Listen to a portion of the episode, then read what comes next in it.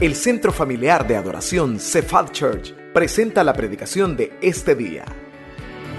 Oramos para que Dios prepare su corazón para recibir palabra viva, poderosa y transformadora en este mensaje.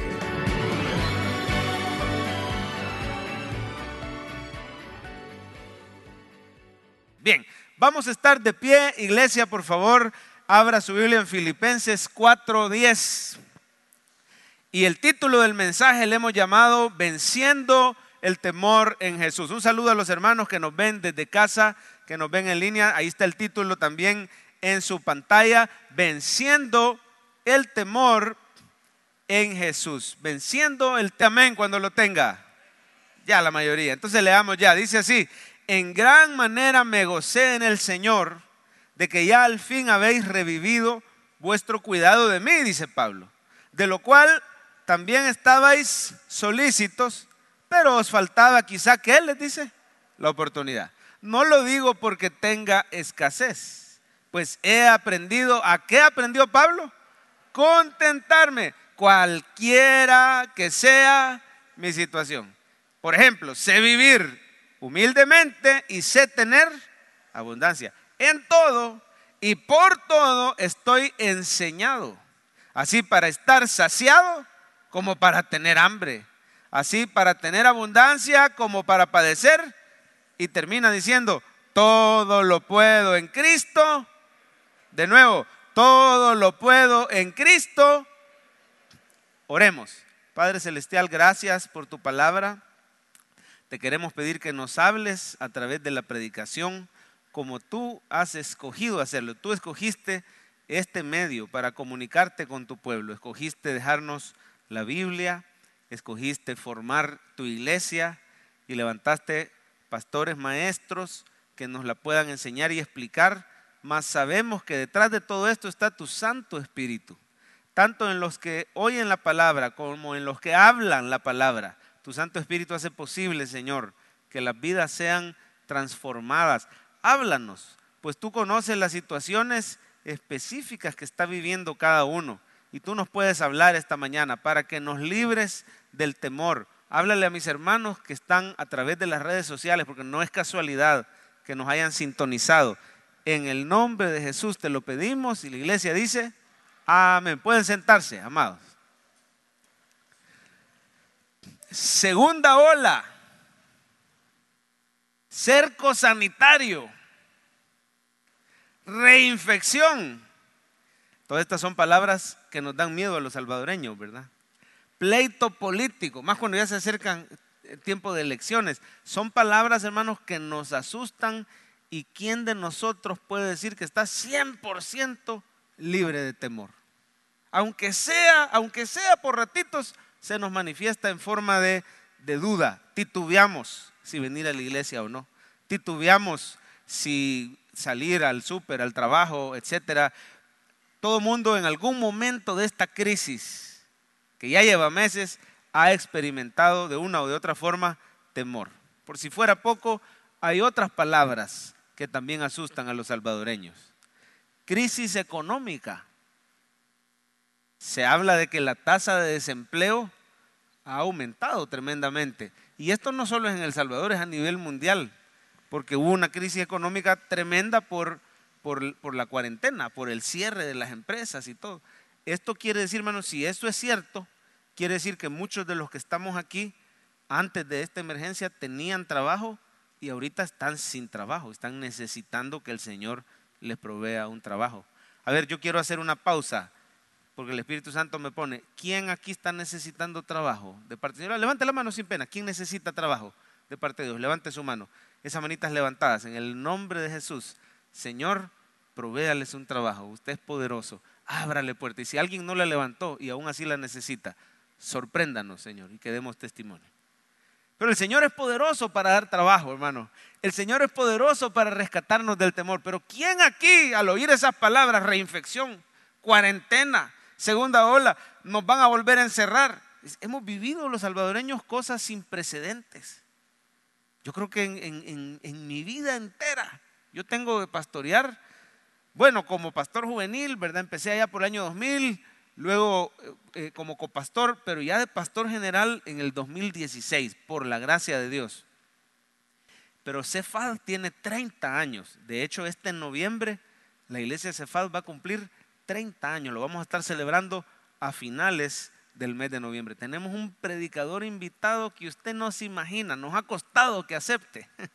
Ya vamos a hablar de eso después, pero le decía que cumplimos 30 años de fundación. Cephal Church se fundó en 1990. Me acuerdo yo porque cuando mi papá estaba fundando la iglesia, yo estaba empilado con uno de los primeros mundiales que vi. Yo tenía 10 añitos y estaba el mundial de Italia 90. Ahí se fundó Cephal Church. En 30 años nunca había cerrado y tuvo que cerrar el templo durante un poco más de seis meses. Tremendo, ¿verdad? Lo que Dios ha permitido. ¿A quién no le va a dar un poquito de temor tener que hacer cola para ir al súper y que solo puedes salir de tu casa el día del DUI, ¿verdad? Dicen que eso del cerco sanitario es peor todavía. Ahí no se puede ni salir de la casa, ¿verdad? Realmente viendo tiempos, estamos viviendo tiempos, hermano, sin precedentes. Y al ver las noticias, uno se preocupa porque ahorita se habla que los contagios van para arriba, que puede haber una segunda ola, que cuidémonos. Humanamente hay muchas razones para tener temor. Yo no sé si siendo sincero, no me levante la mano, pero a algunos de los que están aquí les costó la decisión de venir a la iglesia. Les costó. Otros que están en casa todavía no se han animado, han tenido el impulso, pero dicen, mm, pero no vaya a ser, ¿verdad? y estamos, eh, yo les entiendo, realmente los datos que se han manejado, las situaciones que se han dado, el montón de médicos padeciendo de esta situación, el montón de gente, ¿verdad? Y, se ve en las redes sociales otra vez mucha gente pidiendo eh, plasma, todo eso nos da temor. Pero hermano, yo estoy aquí esta mañana para decirle que cuando somos presa del temor, cuando nuestra alma está inquieta por la situación, la palabra de Dios nos rescata del temor hay esperanza en la palabra de Cristo. Y estoy aquí para decirle, hermano, que es cuando más necesitamos perseverar en los caminos del Señor. Si usted viene a la iglesia o nos sintoniza y usted guarda las medidas, no tiene por qué tener temor. Al contrario, la palabra de Dios nos rescata del temor. Muchos en esta crisis, a pesar de tener al Señor, han sido víctimas del miedo. Y el miedo, hermano, es algo que nos paraliza. El miedo mal manejado es algo que nos puede llegar a dominar. Claro, es un, es algo, es un instinto natural, es algo que nos puede salvar del peligro, pero hay una línea bien delgadita entre tener prudencia y tener pánico. Y el Señor nos manda a que seamos precavidos, a que tengamos prudencia, pero no a que vivamos paralizados por el pánico o por el temor. Conozco personas que cuando les toca ir al trabajo, literalmente, hermano, literalmente les agarran ataques de pánico. Y hasta han llegado a creer, usted sabe lo que es un ataque de pánico, es, es, una manifestación emocional, pero que se convierte en física. Es decir, llega a afectar tu respiración y la gente dice, tengo COVID, siento que me ahogo, pero, pero es el miedo lo que le está afectando. La persona no tiene fiebre, pero ella se toca. Hay gente que cree que ha tenido COVID 100 veces y no le ha dado, pero ni una vez, porque el Señor ha estado contigo y te ha guardado. Y si te dio, te sanó el Señor. Pero muchas veces sufrimos más por el miedo a lo que pueda pasar que por en realidad lo que nos está pasando. Así que, hermanos, no los culpo, pero hay una gráfica que yo le quería enseñar. Me va a disculpar que esto es un poquito más de, de estadística y de medicina, que de Biblia, pero yo quisiera mostrarle algo para empezar a tratar con nuestro miedo. Una gráfica que me llamó mucho la atención respecto a esta famosa segunda ola que se está dando. No sé si mi hermano me puede poner la gráfica en pantalla en este momento. Ahí está, ¿verdad? Ahí la puede ver usted. La parte azul es la primera ola. Ahí fue por ahí por marzo, abril. Mire usted cómo fueron subiendo los contagios. La parte azul son los contagios. La parte roja son las muertes que hubo en esa primera ola. ¿Se fija usted cómo está de alta la parte de los casos positivos, verdad? Y al mismo tiempo estaba bien alta la parte de las muertes. Pero ¿qué empezó a suceder con la curva roja de las muertes? Empezó poco a poco a bajar, bajar, bajar, bajar. De manera que ahorita, mire por favor al final de la gráfica, ahí va para arriba la segunda ola otra vez. Pero ¿qué ha pasado con la ola roja? Se mantiene en cero. Vamos a ver otra gráfica igual. Este es uno de los países, no alcanzo a ver, yo creo que es Noruega, si no me equivoco. Poneme la siguiente, hermano, si tienes otra. Esa es otra, ¿verdad? Va, ahí tenemos, mire la primera ola que en eh, la parte azul son los casos positivos. Altísima, ¿verdad? Todo esto es sacado de la, de la WHO, ¿verdad? De la OMS, de la Organización Mundial de la Salud. Mientras estaban los casos positivos, mire la parte roja, esas son las muertes. Este país no fue tan afectado. Creo que este es Noruega, si no me equivoco. Ahí vemos en la parte de abajo las muertes. Ahora, ¿qué ha pasado ahorita en la segunda ola? Ya logró ver la segunda ola al final de la gráfica. La segunda ola, ¿verdad? Pero mire la parte roja, no hay muertes, no hay hospitalizaciones. ¿Qué nos está diciendo esto, hermano? Que el Señor está obrando a nivel mundial para proteger a los seres humanos, su creación más preciada. Ahí me pueden decir un montón de razones científicas. Por ejemplo, hay quienes dicen, ya con la primera ola la gente quedó vacunada, ya se desarrolló inmunidad de rebaño. Esa es una posibilidad. Otros dicen, no, lo que pasa es que ya la ciencia médica ya aprendió a tratar el coronavirus es otra posibilidad. Pero yo le voy a decir algo, el Señor está metiendo su mano, Él está interviniendo, Él dice, no he visto al justo desamparado, ni su descendencia que mendigue pan. Él está obrando. Y ahí tenía yo muchas más ejemplos de gráficas que te muestran la primera ola con el montón de muertes, la segunda ola enorme, pero nada de muertes, nada de hospitalizaciones no tengamos pánico, tengamos prudencia. El Señor está en control. Sin embargo, no es la ciencia la que te salva, es la palabra de Dios, la que te salva del temor. Y esta mañana, hermano lindo, vamos a ver tres claves bíblicas para vencer el temor en Jesucristo. Tres claves para que usted no sea paralizado, dominado por el pánico. La primera, fortalezcase en el Señor. Decía el versículo 13, todo lo puedo en Cristo que me fortalece. ¿Lo puede decir de memoria, por favor? Todo lo puedo en Cristo que me fortalece. Necesitamos ser fortalecidos en Cristo, hermano, aprender a recibir fuerzas de Jesús a través de los medios de gracia, que son esos canales que Él utiliza para fortalecer nuestra fe. Necesitamos aprender a hacer eso porque el mundo nos va a presentar razones para estar aterrorizado. Oiga bien, no atemorizado. El mundo está de terror. Muchos dicen aquí en El Salvador, hoy que ya va bajando el miedo a la pandemia, se están soltando los mañosos, se están soltando los ladrones, está la inseguridad para arriba otra vez.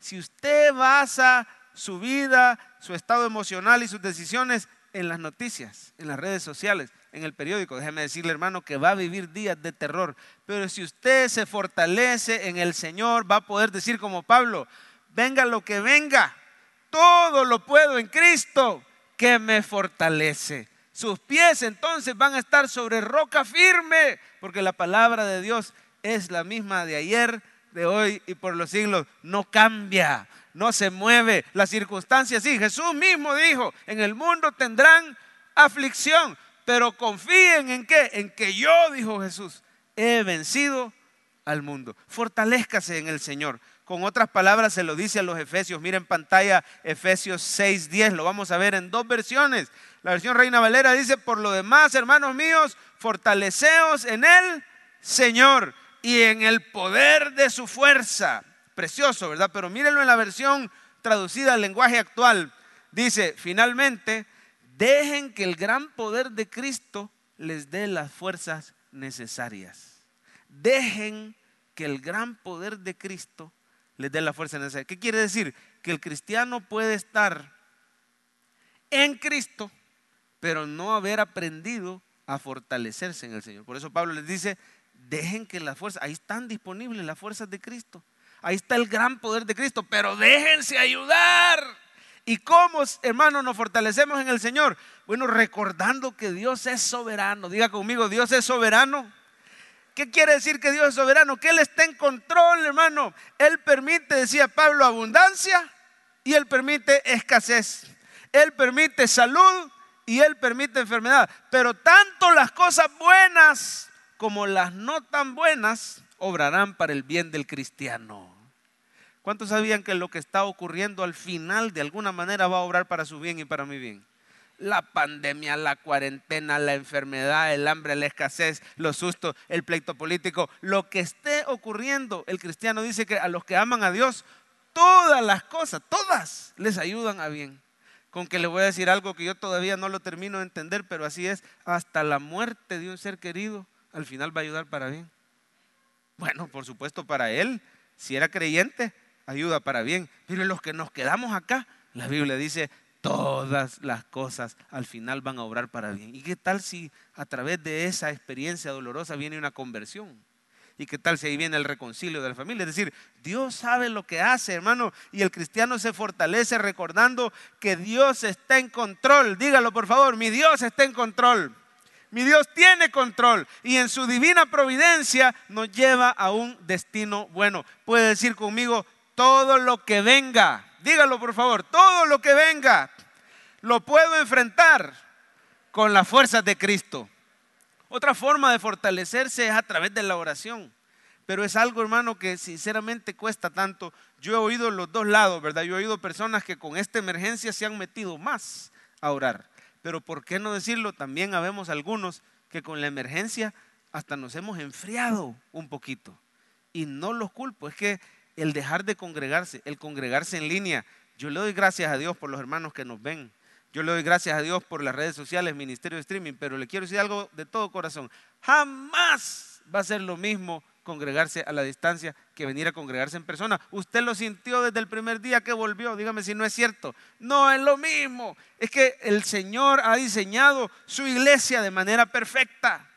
Y era comprensible que no nos podíamos reunir, pero en el momento que ya está disponible la reunión y tomando las precauciones, no tenga temor, porque usted necesita la palabra de Dios y la oración corporativa. Le voy a decir algo, durante mucho tiempo la única manera que los cristianos podían recibir palabra de Dios era yendo a la iglesia. No tenían Biblia en su casa.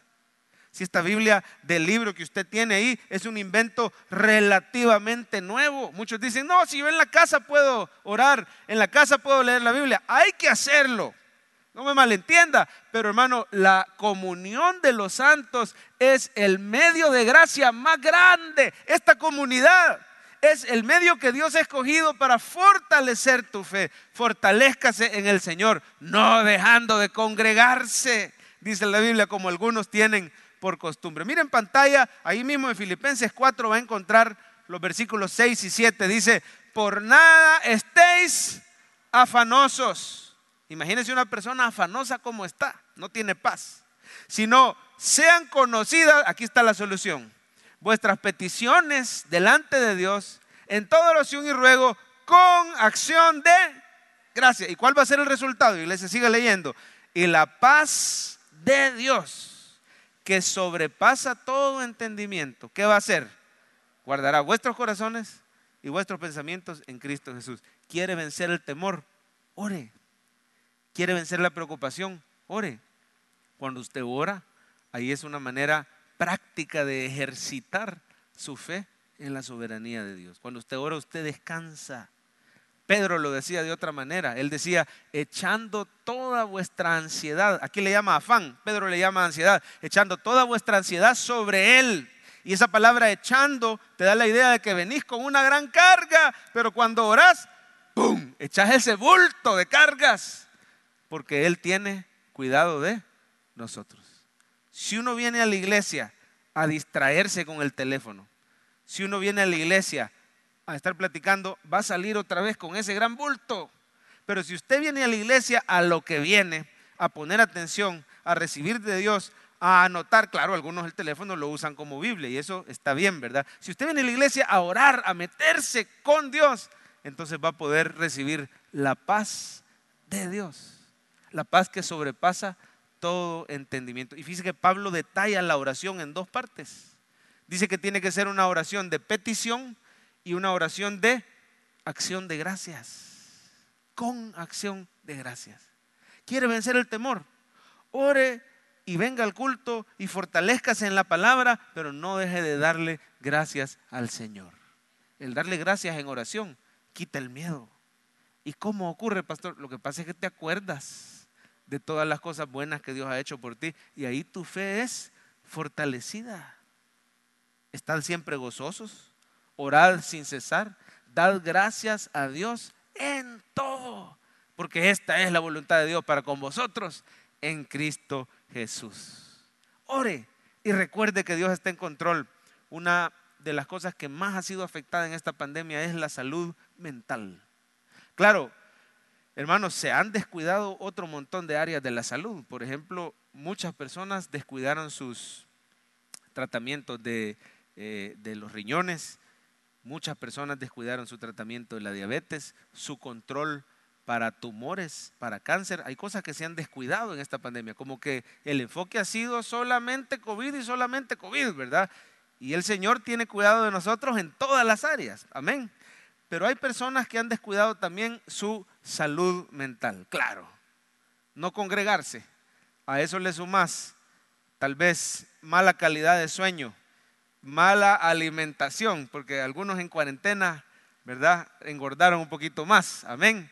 Y a eso usted le suma malas noticias todo el día, malas noticias, malas noticias, que aquí se murió fulano, que el otro quiere plasma, que el otro está mal, que miren esto va de mal en peor, que los políticos se pasan peleando. Entonces la salud mental ha sufrido. Una hermana tuvo la confianza de confesarnos a Yanin y a mí, no estoy durmiendo, pastor, no hay o qué hacer. Tenía años de no utilizar pastillas para dormir y aún con eso me está costando conciliar el sueño. ¿Cómo hago? Y le recomendamos a la hermana fortalecerse en el Señor, cambiar su dieta, pero de qué deja entrar a su mente, ¿verdad? Pablo lo dice en el versículo 8, dice que todo lo puro, todo lo amable, todo lo honesto, todo lo de buen nombre, todo lo digno de alabanza, en esto pensad, como diciendo, hay que, hay que ser cuidadosos, ¿qué dejamos entrar a la mente? Y esta hermana comenzó a dejar las noticias un poquito, comenzó a meterse más en la palabra de Dios ¿Y qué leo, pastor? Y me acuerdo que en aquel tiempo yo le recomendé uno de los evangelios, hermana, Mateo. Y, me, y nos cuenta esta hermana, pastor, el Señor me fortaleció con la parte de Mateo que yo menos me imaginé. Mateo 24 y Mateo 25. ¿Qué? Dije yo, qué raro, porque esa parte sabe usted de qué habla, ¿verdad? Señales antes del fin. Mateo 24 y Mateo 25. Pero ¿sabe qué es lo que le dio paz a esta hermana? Que me dijo, pastor, si todo lo que dice ahí es lo que está ocurriendo? Quiere decir que, número uno, Cristo viene pronto. Así me dijo la hermana. Número dos, Él tiene cuidado de su iglesia.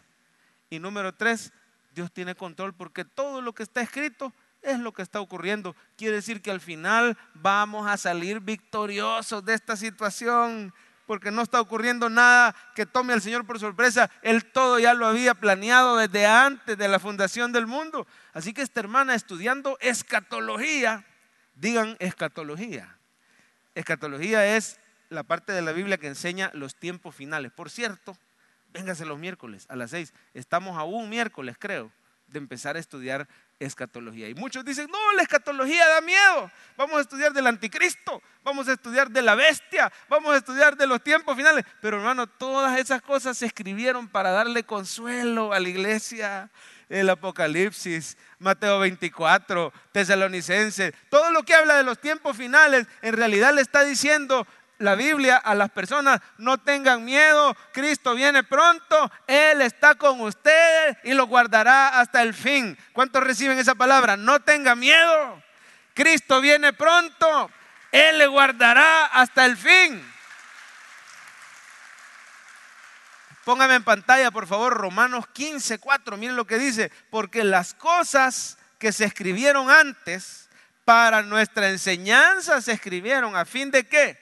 Por la paciencia y la consolación de las escrituras, tengamos esperanza. Toda la escritura, hermano, nos produce paciencia, nos trae consuelo y hace nacer en nosotros esperanza. Fortalezcase en el Señor. Número dos, pida al Señor contentamiento. Ahí está el punto en pantalla.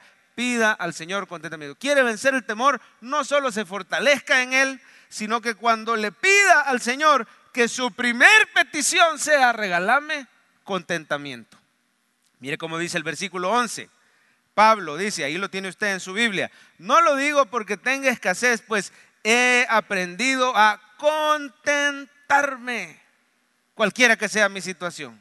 Y ahí comienza él a detallar circunstancias favorables y circunstancias desfavorables, circunstancias de abundancia y circunstancias de hambre. Y dice, en todas esas situaciones he aprendido a contentarme. Pero muchos de nosotros, la razón por la que tenemos ansiedad, afán, temor, es por falta de contentamiento.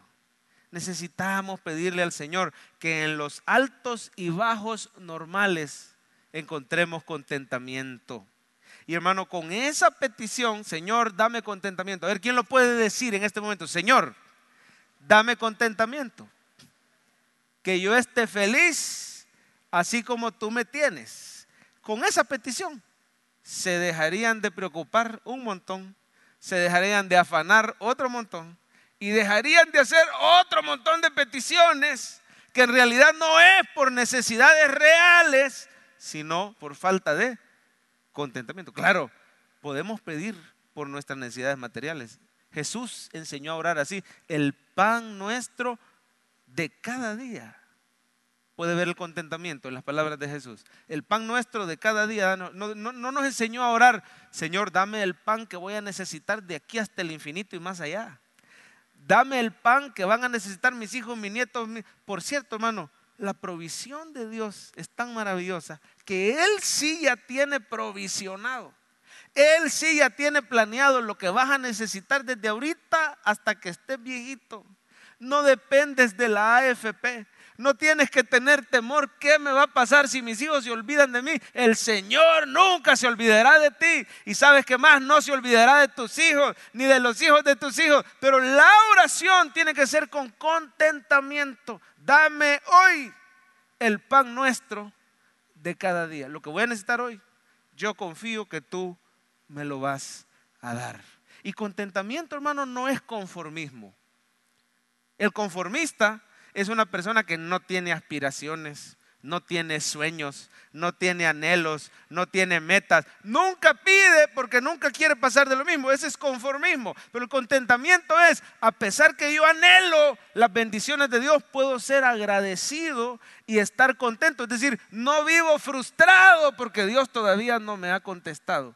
Ya estoy agradecido y contento tal y como Dios me tiene. El contentamiento dice, por el momento Dios quiere que yo atraviese este desierto. Y cuando Él quiera, me va a sacar. Todo lo puedo, dice, en Cristo que me fortalece.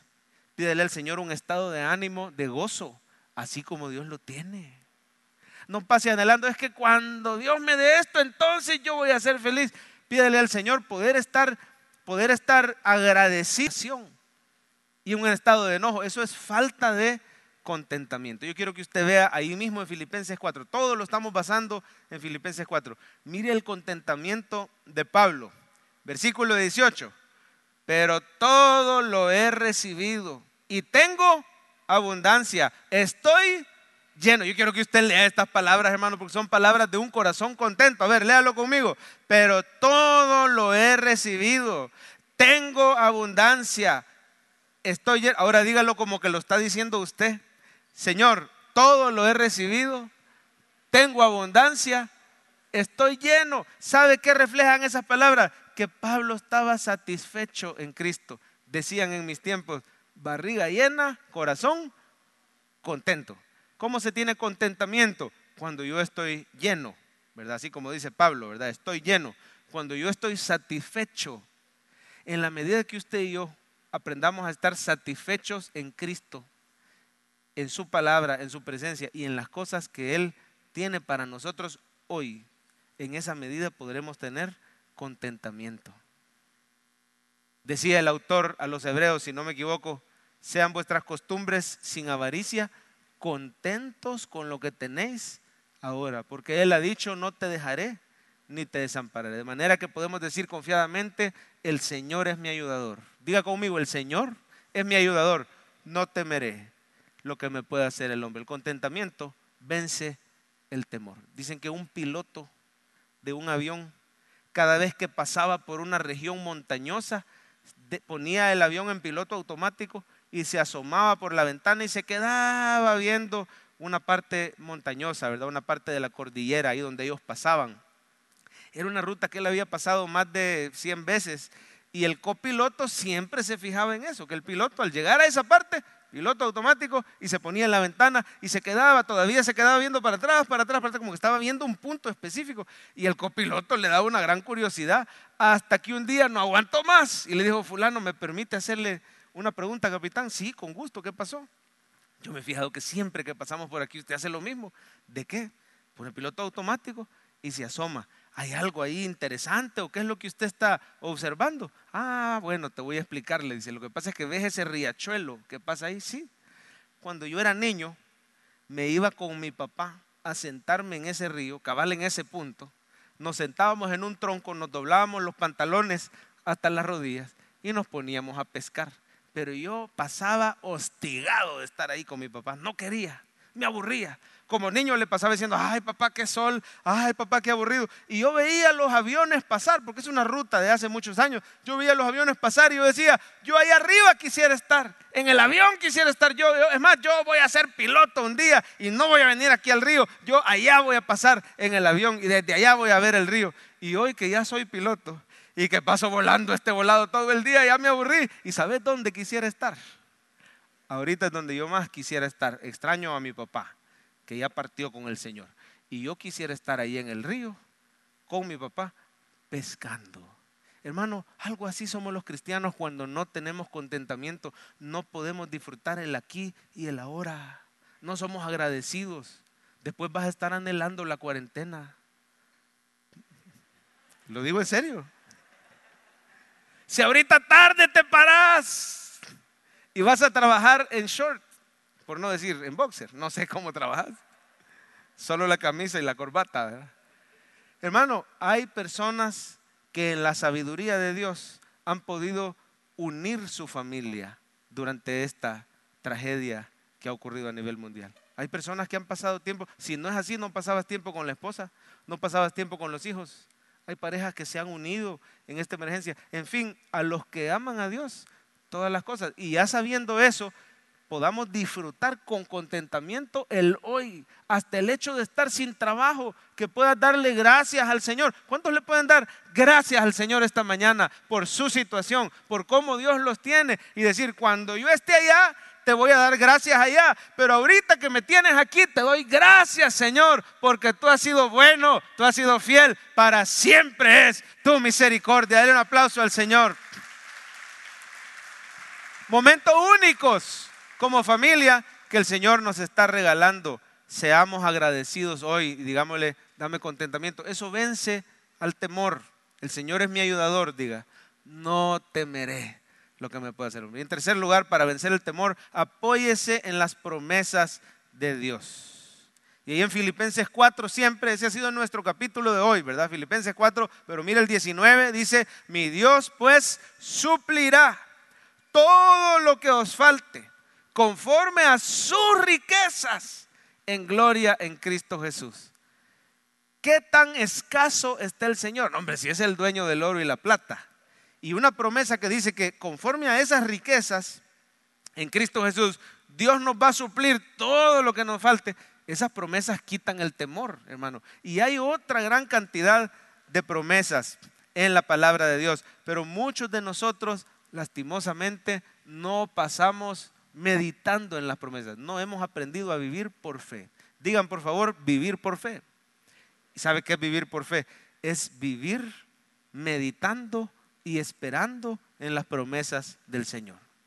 El Señor nunca en la Biblia nos dijo que nosotros declaremos y decretemos lo que nosotros queremos y eso nos lo va a dar. Lo que sí dice es que si nosotros esperamos en las promesas del Señor, no mis antojos, no mis ocurrencias, las promesas, Dios siempre cumple sus promesas. En Filipenses 4.8, que va a aparecer en pantalla, dice Pablo, mire, en esto quiere el Señor que pasemos pensando. Por lo demás, hermanos, todo lo verdadero, todo lo honesto, todo lo justo, todo lo puro, todo lo amable, todo lo que es de buen nombre, si hay virtud alguna, si algo digno de alabanza, en esto pensar. No puedo pensar en algo que cumpla más todos estos requisitos que las promesas de Dios. son verdaderas, son justas, son puras, son amables, son de buen nombre, son dignas de alabanza, las promesas de Dios. Ahora, aplíquele este filtro de Filipenses 4.8 a su Twitter. Aplíquele este filtro a las redes sociales. Aplíquele este filtro a las series que pasamos viendo o las conversaciones. Muchas veces pasamos pensando en cosas que nos, nos hunden más en el temor. Cuando el Señor quiere que pasemos meditando en las promesas de Dios. ¿Cómo identifico las promesas? Normalmente son cosas que Dios dice que va a hacer a futuro, a nuestro favor. Nuestras costumbres sin avaricia, contentos con lo que tenéis ahora. Mire ahí la promesa. Porque Él dijo a futuro, no te desampararé. ¿Y qué más? No te dejaré. Así que podemos decir, el Señor es mi ayudador. Porque mire, ¿por qué no tiene temor el autor de la carta a los hebreos? Porque está basado en las promesas, no te dejaré ni te desampararé. El Señor ha prometido tantas cosas en su palabra. Jehová, el Señor es mi pastor. Nada. Salmo 23 está lleno de promesas. Si usted sigue la lectura todos los días del programa Estudiemos la Biblia, vamos a ir recorriendo la Biblia sin que usted sienta y se va a ir encontrando el montón de promesas en el Antiguo Testamento, hermano promesas preciosas que dice que Él va a escribir sus mandamientos en nuestro corazón. Él va a hacer que andemos en sus estatutos. Estás preocupado porque no puedes romper una cadena de pecado en tu vida, una cadena adictiva. Hay promesa de Dios que si tú le rindes esa área, dice, si confesamos, Él es fiel y justo para perdonar nuestros pecados y limpiarnos de toda maldad. Hay instrucción y hay promesas en la palabra de Dios, pero tenemos que perseverar en esas promesas y ser agradecido con esa promesa. Una de las muestras, y aquí está ya con esto voy terminando, tal vez me hacen el favor los hermanos de alabanza de ir pasando suavecito, todavía sigue el sermón un minutito más. Una de las pruebas que estás viviendo por fe en las promesas es que eres obediente al Señor. Le voy a poner un ejemplo. O sea, obediencia demuestra fe. Y no dice la Biblia, la fe sin obras es muerta. Entonces, ¿cómo puedo saber si yo estoy viviendo por, por fe? Porque empiezo a crecer en obediencia. Si yo de verdad creo en las promesas, entonces voy a obedecer. Abraham le creyó a Jehová. ¿Cómo sabemos que le creyó a Jehová? Se fue de su tierra, se fue de su parentela a la tierra que Dios le iba a dar.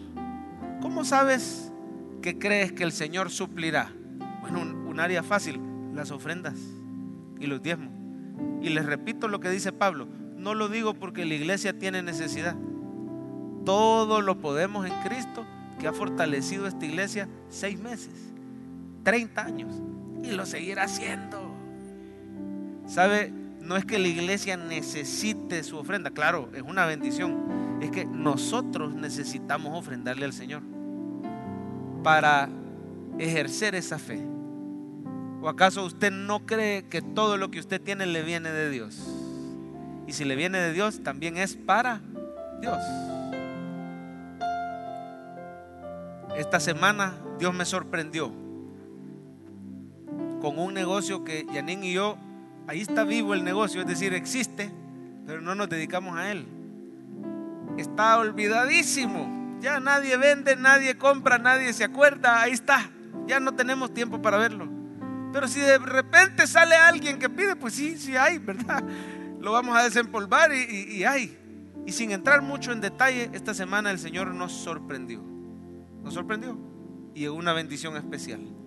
¿Y qué tiene que hacer el cristiano que vive por fe cuando le viene una bendición especial?